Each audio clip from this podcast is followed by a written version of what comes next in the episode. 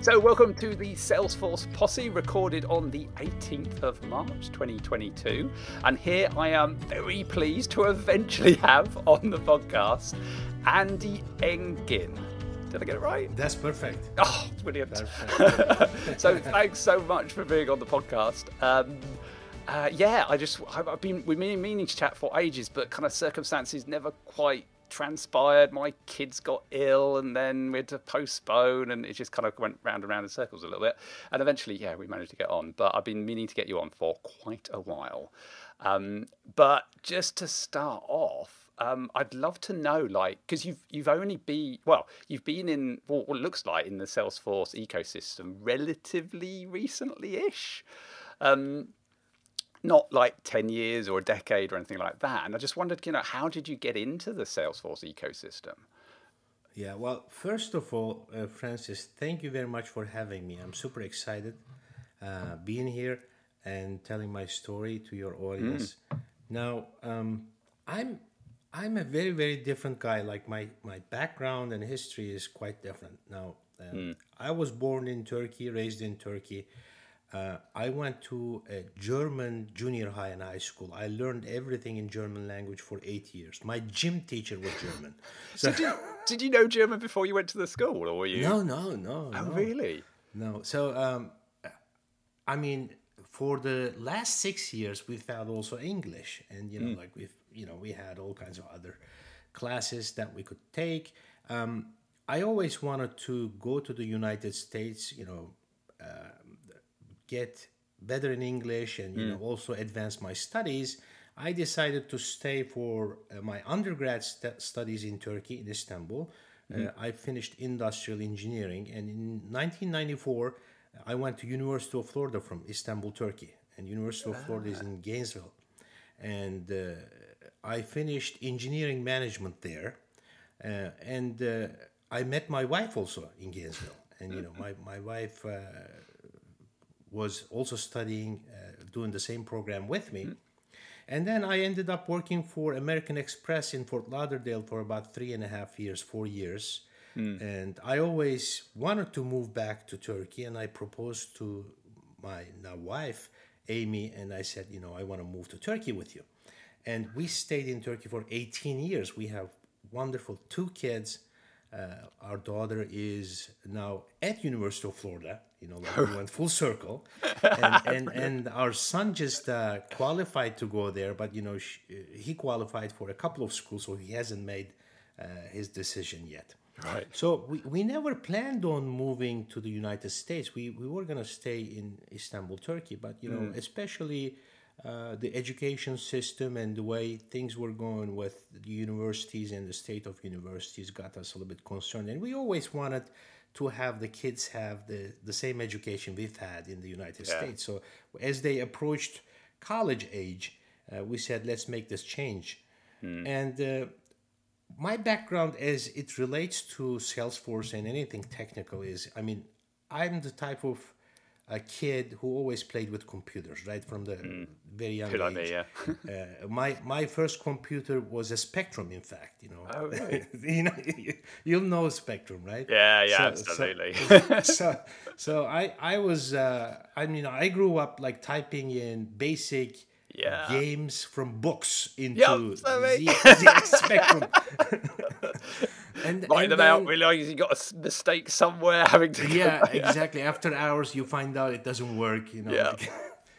And then all those uh, uh, games on tape and things like that. You know, I'm not gonna go back oh, to that. I sound super old when I do that. But I remember going down to the hitting play on the tape recorder to load the game, yeah. going down to the sweet shop, coming back and realizing it crashed halfway through playing. yeah. yeah, but when I started my professional career, I started doing like process analysis mm. and quality stuff, uh, some simulations, and you know, I quickly got promoted to a project manager position. And then after that, I got involved with service and call centers, and I was oh. a call ah. center guy for almost all my life after that. Oh, interesting. And the last position I had in Istanbul, Turkey, I was uh, running the Turkish arm of Teleperformance, an international giant for uh, BPO and call center operations. And I had close to 3,000 staff, mm, doing wow. about, I think at that time, 36 to 38 million dollars revenue uh, Yeah. every year. Um, and you know, when we decided to move to the United States, uh, it didn't really work out with the employer at the time because they exist actually in the United States that I take a position over on the side. Right. So I said I want to go more technical. Uh, and uh, my introduction to Salesforce, I mean, f- first of all, I've been involved with CRM systems almost all my life. You know, like I, I worked on Siebel, I had staff working on Siebel, I had, I used to write access database databases like when you know that was a thing, uh, even for for uh, to- you know to to just keep a record of all my personnel in the call center. You know, Yeah, yeah, yeah. so, so and even I, I even thought like an elective class at the university about social CRM at some point. point, and I, I always kept track of different technologies that was that that was coming along, and more than ten years ago, I think it's been like maybe twelve years. I had a small sales team at uh, this call center company that is owned by the biggest telco in Turkey.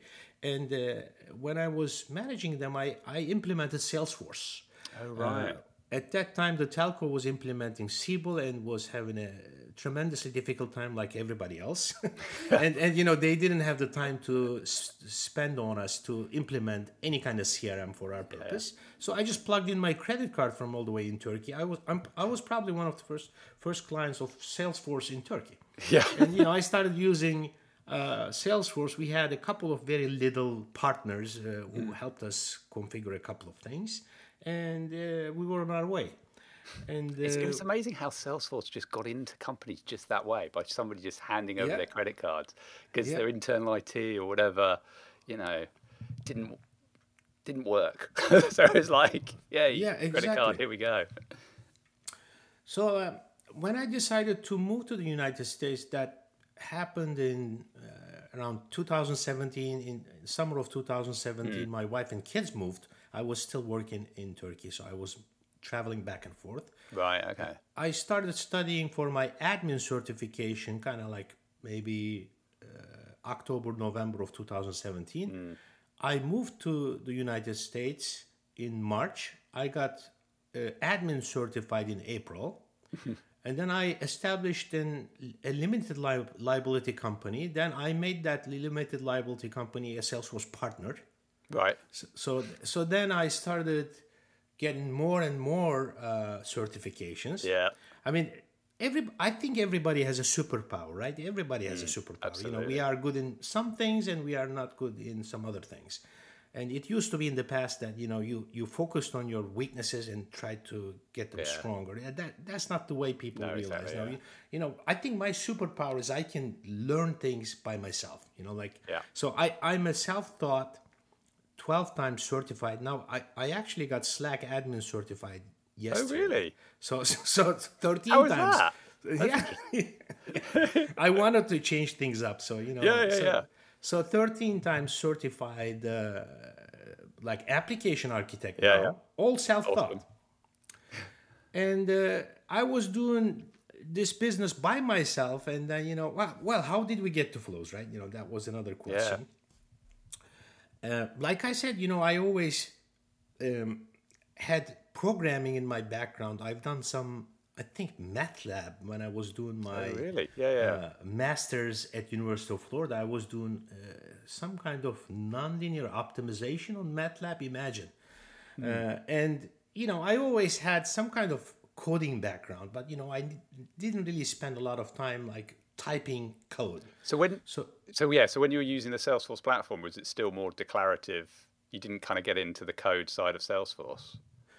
Well, yeah, I mean, I got platform developer one certified, right? Right. And you know, I did write some code, and you know, I read some code, but you know, I cannot really imagine myself spending uh, all my day in front of a computer typing stuff.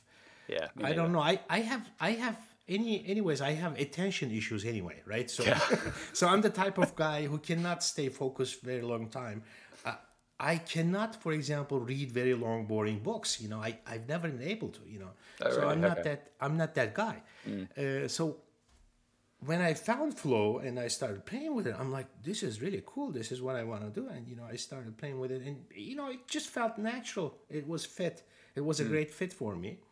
And I started focusing on it more and more. And I love helping and teaching people. I said, let me just see whether people are going to like my style, whether they can understand my Turkish, German, whatever accent. whether whether the pace So, so is what, good. got, so what was your motivation for? Because you've created a now course on Flow, Salesforce Yeah. Flow. Um, what was your motivation to create it? Well, I mean, I believe in lucky coincidences, and I always believe in listening to people. I mean, I have actually another side. I'm an I- I'm also an angel investor. Uh, Right. I, I invested already like into four startups. You know, one of them had to stop. I have three, uh, but I understand the startup mentality quite a bit. So, uh, and I I like that. So what I do is I see what I like, and you know, I create like a minimum viable product or whatever you know, like for that project that I have, and Yeah. I put it out there, and then I listen to feedback and I ev- evolve. Right? Absolutely, yeah. into things I like, obviously. If I don't like something, eh, you know, I'll stop doing it. When I moved to the United States, I put a couple of things on Amazon, sold a couple of things. I'm like, you know, this is not for me. I don't like any anything about this business, right? Hmm.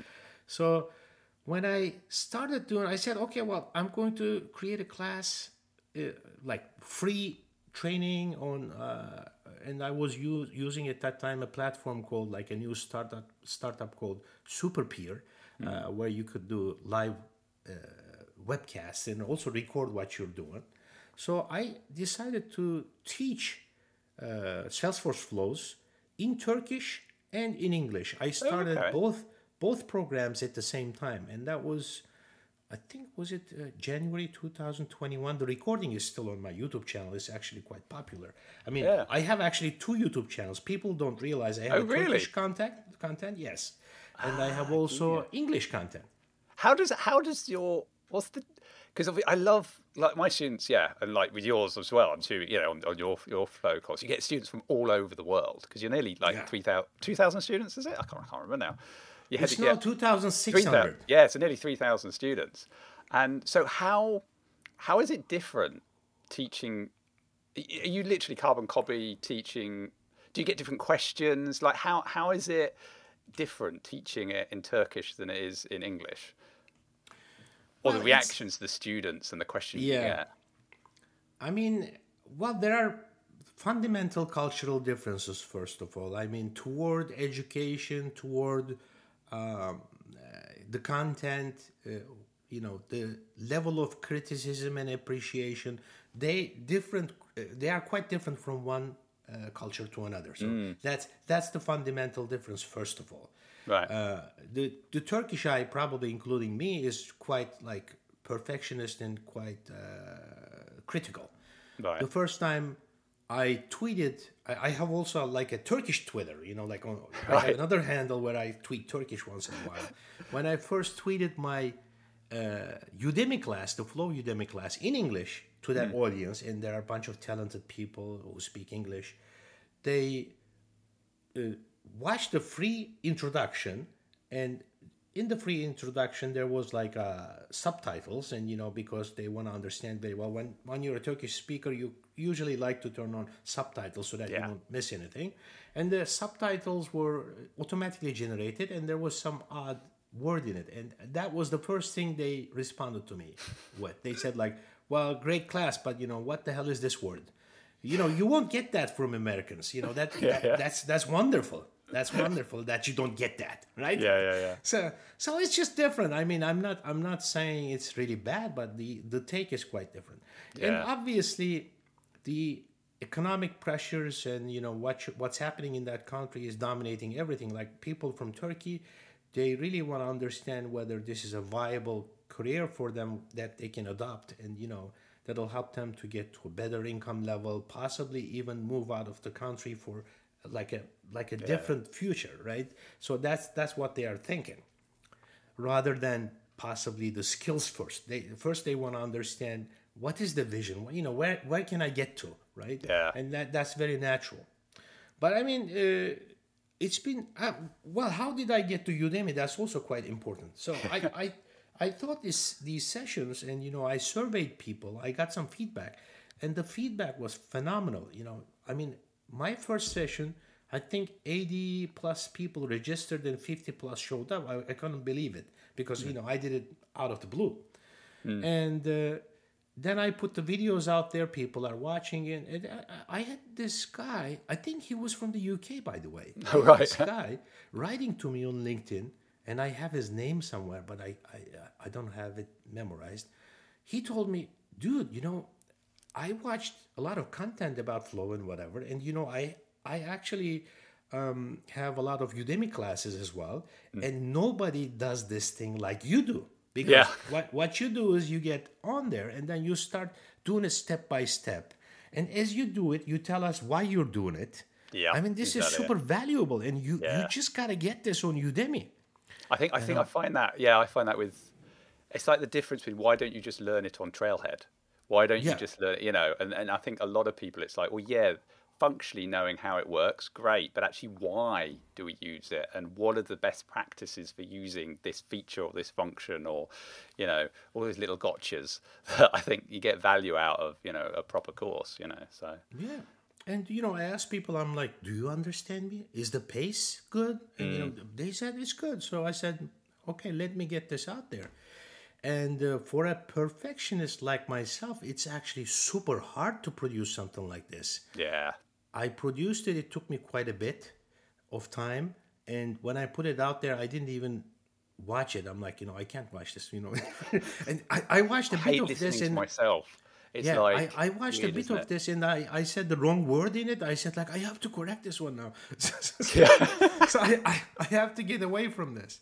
So for me, putting something out there on Udemy is much much different because look, I because it's free, I can leave some stuff on YouTube that's a little bit out of date hmm. because I know people can find still value in that. But when I put something on Udemy, it's still if it's still for sale and everybody has lifetime access, I feel obligated to, to update it, and keep it set fresh And yeah. It is so an I yeah. It's a insane- constant job yeah, it is almost an insane person's job to keep anything updated on Salesforce, especially related to Flow, because Yeah. the Flow product team is like on a really steam right evolving yeah Right, really evolving. Uh, I had to immediately change screens because they constantly keep changing screens. You know, they look different now. I, I remember when I did my admin course and they had the uh, lightning had the kind of like the, the sidebar to access all the objects and stuff, and then they flicked it to the top, and it was like ah, you know, like everything has changed, you know. Yeah. Yeah, I mean the, the feedback is phenomenal. It's very it's awesome to watch that dashboard on Udemy too, the, the world map. Yeah, I yeah, see yeah. People signing up from Mauritius and uh, New Zealand. I don't know. It's it's just it's fascinating. it's re- it is really fascinating, and what I love doing is like reaching out. I do kind of success calls with students to find out more about them, and like I just like a week or two ago just did one with a student in South Africa and another one in I think it's like Mozambique or somewhere like that, and it is quite it's quite fascinating just finding out how Salesforce is evolving in their country and their challenges and things with using or not using Salesforce. And it was quite interesting, just kind of like one of my students, they feel like they're at the utter cutting edge of Salesforce because they know everybody in the country that uses Salesforce. Literally, there's Yeah. like 10 of them, you know, and they've got this kind of little community going on, um, which I kind of felt like 12 years ago when I started in Salesforce in the UK. It was all very brand new. Nobody knew what Salesforce was. Um, whereas now, you know, I can't, well, I was at my kids' uh, a birthday party, one of my kids' friends, and one of the mums came up and said, "Hey, you're that Salesforce guy," and I was like, "Oh my god, this, this the world is, you know, I never used to get that at all. You know, if you're going to Dreamforce, yeah, but nowhere else, and it's just a little bit weird now." Yeah, before that at parties you said you were involved with Salesforce and they were like, What? yeah, exactly. Yeah, What is what's that? that? It's a cloud computing. What's that? It's like, oh god. yeah, my story is vastly different. I'm the guy who just happened to be there and got interested in this and Hmm. loved it, liked it. And I was on the surfboard when the tide went up. You know, like Yeah, yeah. seriously. Yeah. That's how I that's how I define the whole thing because you know you you were actually there early on and you Mm. you you were doing all the work and you've been through so many different interfaces and iterations. But no, like for example, I learned the details of process builder and workflow rules. I just know knew very little because. uh, now I know there's a need for people to actually transfer their stuff, like migrate Yeah. their stuff from uh, workflow rules and process builders to Flow. I when I got involved with Flow, Flow was pretty much like this, you know, like um, not as capable, but Yeah, still the exactly. same platform. I didn't even work on the uh, Flow platform with the previous Flash interface or whatever, you know, yeah. that they had before. Actually, I was in um, when Salesforce first purchased because it was purchased from another company. I Yeah. can't even remember who it was. Um, and actually, I remember being in the first one of the kind of partner training courses for this new product that was called Flow at the time. Or it wasn't called Flow. I can't remember what it was called. Maybe it was Flow. But yeah, it was very different. It was like a separate application on your desktop that you had to build it in Yeah. and then save it up to Salesforce. Um, Yeah, I know exactly what that tool was supposed to do. I didn't know the tool because I come from the call center environment. There was a wave of products that were created for you to script what the Yeah. agents are supposed to say uh, when and they're do talking to and the yeah and actually So ironically th- that's, what where that i was. came from as well so Yeah. my before i got into salesforce i actually worked in a different crm which is all process driven that very much focused on call center where it's really scripted and Yeah. the screen pops to you know outbound call centers where the screen is popping constantly. It's all timed and ranked and all this kind of stuff. And it's quite yeah it's quite interesting now that Salesforce is moving from this record driven CRM, which was my kind of excitement when they first bought the Flow product was haha, at last we're moving away from this record driven CRM to this more process driven kind of CRM where you could define really kind of define those processes for call centers and things like that really well. Um, Yeah. But yeah, as you said, like workflow, process builder, you know, they're going the way of the dodo. You know, everybody's going to need to upskill into flow. Um, Was it the end of this year? Is it that workflows you no longer will be able to create new workflows? I think. Um, Uh, well, I'm I'm not sure. Uh, I think I think is. they and it- said possibly maybe 23 or. Oh right, okay. Well, I think they usually announce it, 22. freak everybody else out, and everybody out, and then push the date out a little bit. So yeah, you're probably right. I, I don't know, but but I mean, like with the state that the the the migrate to flow tool is in, it it doesn't seem like they are very close. I mean, they need to give them give people a, a tool first. Yeah, uh, so I'm a bit. I I, was don't- quite interested. Actually, I'm interested to get your feedback on this because I was quite interested when, like, the last the last release release before they put the to be able to order the flows. Yeah, The it was this re- this release. This It was this release, yeah. Yes. And I was quite interested on why they released that now, because obviously, if you're migrating workflows and process builder processes over to Flow, you need to keep the order the same if you're using the migration tool, right? Otherwise, they could reorder and your execution could change and fields that it was expecting to be filled out aren't and it kind of your process breaks, right? Yeah. but they've released the feature already to order the flows. So if I set the order to be, I don't know how it quite works, but say zero is an I always want to fire this first. When you go to migrate the rest of your workflow and process builder processes, surely it's then going to screw up the order because then you've got yours in between. I don't know how it's, Well, I don't know no- quite how it's going to work. So first of all, uh, there is no guarantee. The you know, uh, let me say this again.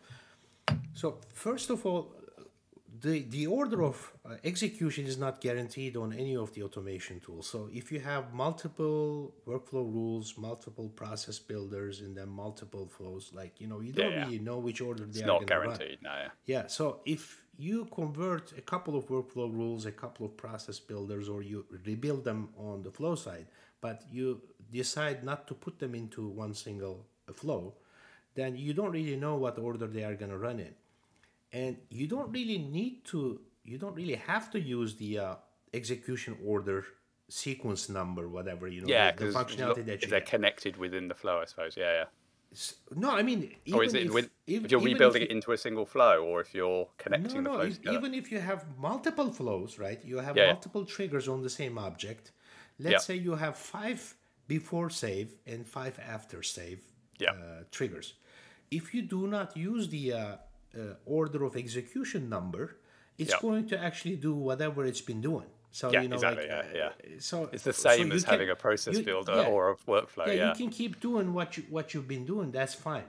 Uh, but if you really wanted to influence the order, then you can give it a number from one through two thousand, and then that will uh, define the order of execution. Now they advise you like. Uh, in any other area of Salesforce, if you if you get sequence numbers, we have that in CPQ and a couple of other places. They advise you to use uh, numbers ten apart so that you can put Yeah, other things in between if you need to. So even in that case, divided by 10, you get about 200 before save and you get about 200 after save. And this is the interesting part. Like the numbers from uh, 1 through 1000 execute first. And then the as far as I can remember, uh, the triggers that don't have any number assigned execute. And then the numbers from 1000 to 2000 execute. There's also right. Okay. Oh, interesting. yeah, there is also something a detail in there. Now, obviously, it's very hard to test all this thing and you know, like Yeah. you know, uh, see what it does. And this So is where I think. going to- so when you migrate the workflows and the process builders, does it assign it a number? I'm assuming it does. no, I don't think so. I don't think it. does. So I how don't they think it does. know? Because this is the problem I've got. It's like, so say if we've got these workflows and process builder process, they haven't been assigned a, a, a number, but generally they execute in the same order, yeah, as they always have been. Ge- Yeah. Although it's not guaranteed, but generally does. You migrate them to flow. It's now shifted, and that's not now guaranteed if they're not going to put the sort order reference in it. So now potentially your workflows and your process builders are all jumbled up now as a flow if they haven't set a sort order on. Well, let's let's take an example, right? Especially on the workflow builder side, I don't think there is any potential issues because the things that you can do are quite limited. We're talking about field updates, we're talking about create a task, email, and outbound messages. Like there are four things you can do on the workflow rules side, and these are actually executing right now after save. There is no before save on workflow rules. yeah, but then if your criteria is relying on the previous workflow criteria to be. Oh. Yeah, and then you're reevaluating the workflows again. Yeah, well, It then. That that's actually more of a problem than a feature. That's why they don't want you in the workflow rules. Now, the, the Well, exactly, workflow- yeah. the the workflow rules uh, are prone to recursive action. That there is Yeah. actually they can run again, right? So, but when you go to the flow side, you can decide whether you want to run that before save, after save, now even play with the sequence. But I mean, in general, when you're doing things on the workflow rule side, you shouldn't be really having multiple workflow rules relying on the output of the previous one or something like that. That's not really You'd gonna work, hope. right? But, in the but I've seen it many oh, times. really? Oh, Oh. yeah. Oh, okay. So, well, well, actually, by the way, let me just announce it here. I have, I think the the video turned out great. I have a video on my YouTube channel called "I Broke the Flow Trigger Explorer," something like that. I think I've seen it. Yeah, I haven't Yeah, watched it. I and- saw it on and- your YouTube and, channel. And yeah. you know what I did over there, which is quite interesting. I think I used three before save uh, flows, and I used three after save flows, and I designed them in a way. It's kind of like domino stones. You know, like one does one thing, and Yeah. the next one relies on the previous output, exactly like you said. yeah, yeah. And I put them in sequence; they were perfect. And immediately when I change the order, obviously they break. Yeah. So, so we know this thing works, right? You know, Yeah. at least to some extent. to that point, yeah. yeah, I just, I just don't. But Yeah, I mean, let me tell you what that is in my own perception. I think Salesforce wanted to put this thing out there because uh, we've had many MVPs, many influencers started.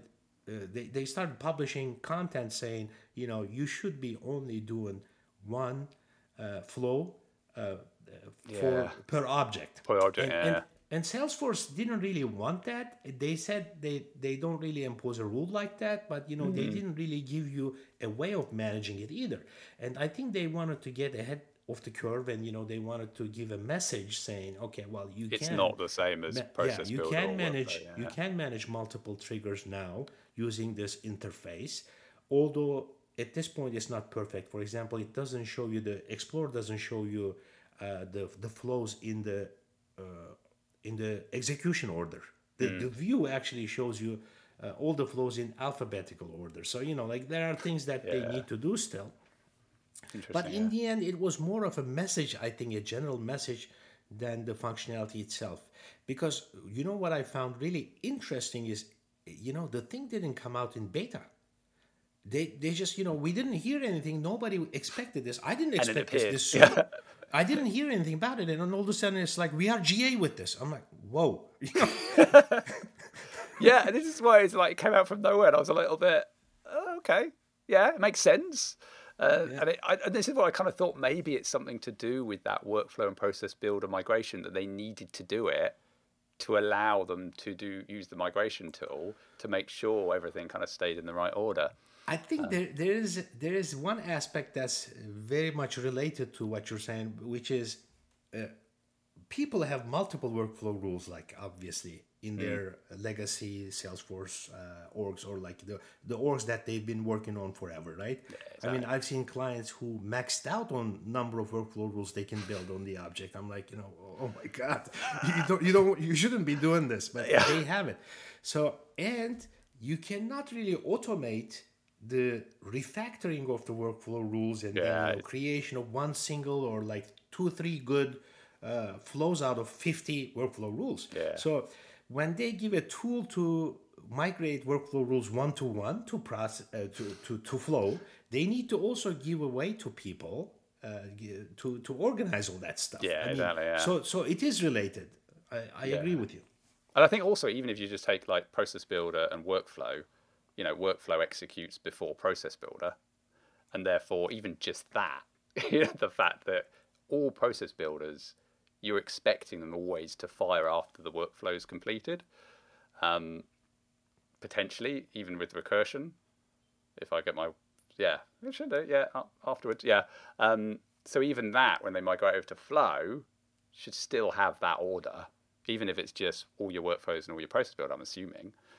Um, I mean, I honestly think, and you know, I've said that many times, and other people have said that too. Uh, especially if you are working on an org who ha- uh, that has multiple uh, automations running, uh, the migrate to flow tool to migrate one single automation directly to flow is not going to help you. yeah, So you you need to uh, go into what automations you have, and I promise you, you probably don't know, right? You know, you, you probably don't have the the the wholesome picture, the accurate it's picture, of everything that's going everything on, that's yeah. running. So you need to start documenting, and you need to put that together, and Yeah, you need to yeah. see how that would work best on the flow side, because by the way, flow is much much more powerful than you know anything on the other side. People just don't realize this is the first thing I tell them when once I start talking about flow. I say, record triggered flow is one type of flow flow, right? You know, like mm. out of like I don't know six seven. Now we have more like with the orchestrator and all these other templates. We have even field service mobile flows and this and that. So let's say 10, one out of 10. And and under record triggered flow, we, we have before save and after save. So after save record triggered flow does everything that workflow rules and process builders do and more. yeah, But we have a huge space out there, you know, like that, you know, you can play with. You can do many more things. So once you're uh, looking at what you've been doing all these years, and then you know you look at the whole picture, most probably you're gonna want to do uh, do things differently when you come over to flow. And you've got the toolkit of flow to make those changes. Yeah. Yeah, And uh, that's where actually training and education comes in because I want everybody to understand all the different flow types and what the flow can do basically. That's the first thing. I mean, I get this question quite a bit. People will contact me and they'll say, like, uh, tell me one resource that'll teach me everything everything about flow. That doesn't exist. I don't have it. Nobody has it. So what I'm yeah, yeah. and it changes every three three times a year anyway. Yeah, That's right. So what I'm trying to give you right now is a quick and easy way of you know understanding, getting a getting the fundamentals right about Yeah. what flow can do. You know what are variables? How can I loop? What's a trigger? You know what's uh, a schedule triggered flow versus a scheduled path because you know these are tricky. They get confusing. So once you understand everything that's out there, that'll give you the base uh, that will help you evaluate you know what you can do on the flow side and then then you'll start drilling into details and learning more and more and that that will have to be always there because in the end whether uh, we all agree or not this is low code is very similar to coding in the sense you know there are yeah, uh, totally. unlimited possibilities almost and there are so many different ways of doing things Yeah, I mean, completely. and it's really funny. It's like, oh, whenever people go, oh, I want to learn Apex or triggers, Mm. I'm like, do you know Flow? And they're like, no. I'm like, well, start there. If you're an Yeah. admin, if you're, you know, definitely do Flow first because it's That's right. almost you're learning all those little coding concepts that you don't really know you're learning, but you are using Flow, recursion, collections, all kinds of stuff, variables, um, so that when you want to then move on to code if you want to after that, it's way more accessible, and it's an easier learning path, i- in my opinion. Um, but yeah, I definitely think Flow is everybody should be learning really. and that's that's also the reason why I always, uh, I mean, I shy away from making very bold statements about what to do and what not to do. But that's uh, very understandable. The people who are stepping into the flow world, they actually like the comfort of knowing, okay, do this, but don't do this, right? They, they want a clear picture. They want you to tell them, you know, do it this way. This is the right way. The other one is the wrong way but that doesn't exist in most of the areas under the flow right and uh, i also shy away from saying things like that because uh, now that i'm an influencer according to salesforce Ben and whatever you know, people know my name i don't know i don't even know what that means but you Neither know, do I. I. I really don't know. yeah, there is something out there. So uh, what I say kind of bears uh, carries certain weight, right?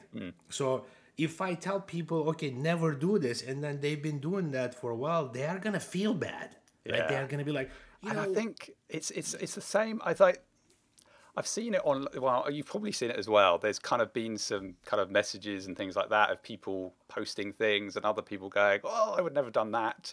And I think it's like it's a learning journey. You know, Yeah. you you and different. There's always a million different ways to do the same thing. And your business and your org has different constraints to somebody else that means that you have to do it in a different way. Um, and so, yeah, it's just kind of over time learning what works and what is best for you in that kind of scenario, both business architecture, you know, your architecture of your, your org and the limitations of data or, you know, it's huge data volumes or not. And it's, it is, you, you do things in different ways. But it's coming together and learning from each other, and is what I find, you know, is, is really fascinating. Um, which is why I love these, you know, our community groups that we do and stuff like that, and everybody's Yeah. webinars and stuff like that, because you kind of constantly learning different ways of doing things, different best practice. Oh, I did that, but actually, yeah, this could have been better if, if I did it this way in this other scenario. But yeah, it's all kind of valuable stuff. Yeah, I shared this before. I mean, obviously jokingly, but you know, about a year ago, like a little over a year ago, I I taught my son how to drive, right? Hmm. Teenage driving. So what I usually tell tell him is like, move slow, be careful, and stop when you hear a sound, right? So and check. so, so- so Absolutely, you- yeah. You, you don't you don't want to be moving fast because you're gonna crash big, right? So Yeah, yeah. so it's the same thing with flow, right? You know, just do it in the sandbox and try everything. By the way, that's how I learn. You know, I try everything. Do not go into your org and you know in in production try things. Try this like schedule triggered flow that can change like The ten world. thousand no. Don't do that. But but try it in your sandbox and see what it can do. And it, if you mess up, just correct it. Learn from it, right? Mm. So that's the idea. Yeah, and that's what we're all doing anyway. You know, every time there's new features come out, is you know having a play, seeing what works, what doesn't, moving on. Yeah, and I I like to share when I mess up too because I I want people to see uh, the, the the humanity of it, the, Oh, the humble side of it. I mean, the other day, uh, I think it was David who shared like on LinkedIn. Well, don't forget to activate your flow. That's the most important part. And I teach that too, but I wrote right underneath it. I said, who opened the ticket with Salesforce before uh, because their uh, unactivated flow never ran? And you know, raise my hand. Yeah, I did that. I, did- I did it. You know, I think I did that with workflow back in the day as well. yeah. yeah. We all do these things. I mean, that's I think it's fine. the Just, just nature learn of it. from And I think you know, I always like, I like failing is the best learning experience. I always think because you know, if you're always successful, you don't know what you don't know almost, but by failing, you're kind of learning from that. In like the failures I've had over the past, I've learned a lot more from, I suppose, than my successes. Um, Yeah. even if it's certifications or, or whatever it may be. Um, but yeah, definitely. Yeah, and another thing that I do is I I'm quite connected. Uh, I check the Ohana Slack, I check the Discord, and this and that, and uh, I take a lot of questions on my Udemy class on the YouTube channel, and now I've started a Salesforce Break Slack workspace, and we Oh, have right, cool. 400 people. It's just free uh, flow support. Like if you get stuck, you just go there, you ask your question, and we we help you out, right? Oh, that's cool. and and uh, uh, I I'm, I'm just trying to create a community now. There's a SalesforceBreak.com website where everything is connected. So uh, for me, the Udemy course is not something that I do one off and you know like then you learn uh, flows or you don't learn flows. I don't really care about it. No, I mean I I want you Creating the ecosystem. yeah, I want you to actually keep at it, learn from it, and then uh, develop and improve because that's how flows really should work. And that gives me also the experience and the superpower to understand what is very hard po- for people to understand under the flow ecosystem. You know, because there are some things that come easy and there are some things that are super difficult for people to understand. Like, for example, one hurdle is variables, collections, you know, that, that part is difficult. Loops are difficult. And Yeah, uh, because they're kind of I'm- hitting that code end of the flow architecture, aren't you? Yeah. But it is really valuable to learn. Yeah, and uh, I see that there are uh, super motivated people, and they actually would like to tackle the very difficult flows too early in the learning process. Oh, That's one of one of the dangers. You know, you'll see that they don't have the fundamentals down, but they'll be like, okay, well, I wanna um, loop through all the account contact relationships and then you know then take the contacts and loop through the contacts and And then loop do again, and then loop again. Yeah, yeah. well uh, hold on a second you know have you done any loops yet you know Hitting governor limits left, right, and Yeah. center. Yeah. yeah, Yeah. and uh, those are the important ones and another thing that is very important let me say this out loud here because it relates to the content that you do. If you do not have the fundamentals already uh, as an admin you're going to have a super hard time doing flows. Because when i'm designing a flow the first place i go to is my schema builder. I have to know and remember you know how these objects are related what are the relationship types what are the required fields right? Mm. So i have i have to have a good understanding. I don't really have to know everything you know and memorize everything. I can look them up obviously. But if you do not have the basic understanding of all the standard objects and their fields and how they relate to each Yeah, other how salesforce works then you can't really do this relational stuff you can do simple stuff but you know you can't I remember because I did a. It's the same in the code world as well, exactly the Yeah. same. And I remember actually years ago I did a, a, a session at Dreamforce, which was the Apex Ten Commandments, and s- just hundreds and hundreds of people signed up to it. There's probably like 800 people sitting in, in the room, and one of the slides was basically a chunk of code. And I very nervously asked the audience, "What's wrong with this code?" and nobody knew what was wrong with it. Wrong with it. some people shouted up some questions like no comments or stuff, and I was like, well, yeah, couldn't fit it on the page, but no, that's not it. And eventually, I said, well, actually, it's replicating functionality that's in the declarative world of Salesforce. yeah, exactly. Yeah, that is what's wrong with it. Yeah. It's wrong because you shouldn't have written it in the first place.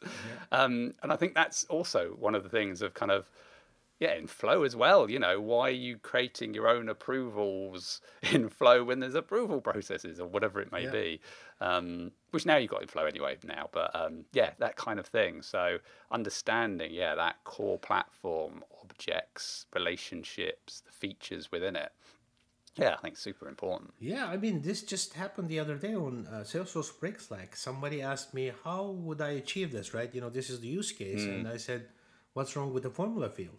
Yeah, exactly. exactly. Yeah. And they were me. like, hold on a second. Yeah, you're right. Let me just check whether. yeah, exactly that. And I, it's happened to me as well. Like talking Yeah. about failing, I, I remember that whole slide came from me actually writing the code and going halfway through, going, "What the hell am I doing?" You know, and chucking it out, and obviously using the declarative functionality. But yeah. but yeah, it's been super fun. Um, yeah, have you got anything? Are there other things to say? I think we've gone through loads of stuff. Oh, oh yeah, I've got. I'll put your course website and also the Slack channel, if it's okay, in the show notes, so everybody can kind of sign up. Thank you. Thank you. I appreciate that. Yes. Um, but yeah, thanks. It's been a. It's been Really- a blast. Thank you very Yeah, much. really good fun. Uh, it's great to finally meet you virtually. Uh, I mean, that's the other thing that was unique about my experience because I started ramping up my um, like Twitter and everything else Hmm. like during the pandemic. So it seems like I know people now very well, like virtually. Yep. Uh, and you know, I connected so well, but you know, I, I kind of use this to my advantage because I'm I'm a natural guy on social media, and you know, Yeah, it yeah. worked out really well for me. So if I ever get to meet, it'll be like you know, I already know you, right? You know, I've known you for years, which is which is fantastic. Yeah, I love it. Yeah, and and also I think it's really great because you've kind of found your niche in the Salesforce ecosystem, and you're now yeah really building on it, creating a community around you, around Flow, helping the community, and really kind of bringing your profile, you know, raising your profile as well. Which is I think you know everybody should find the bit of Salesforce they love and really kind of help and support the community in that area. And also by being known that it kind of raises your profile and you know you kind of have a lot of fun doing it. I know i do. Yeah, fantastic. cool. Well Thank thanks you. a lot Thank you very much.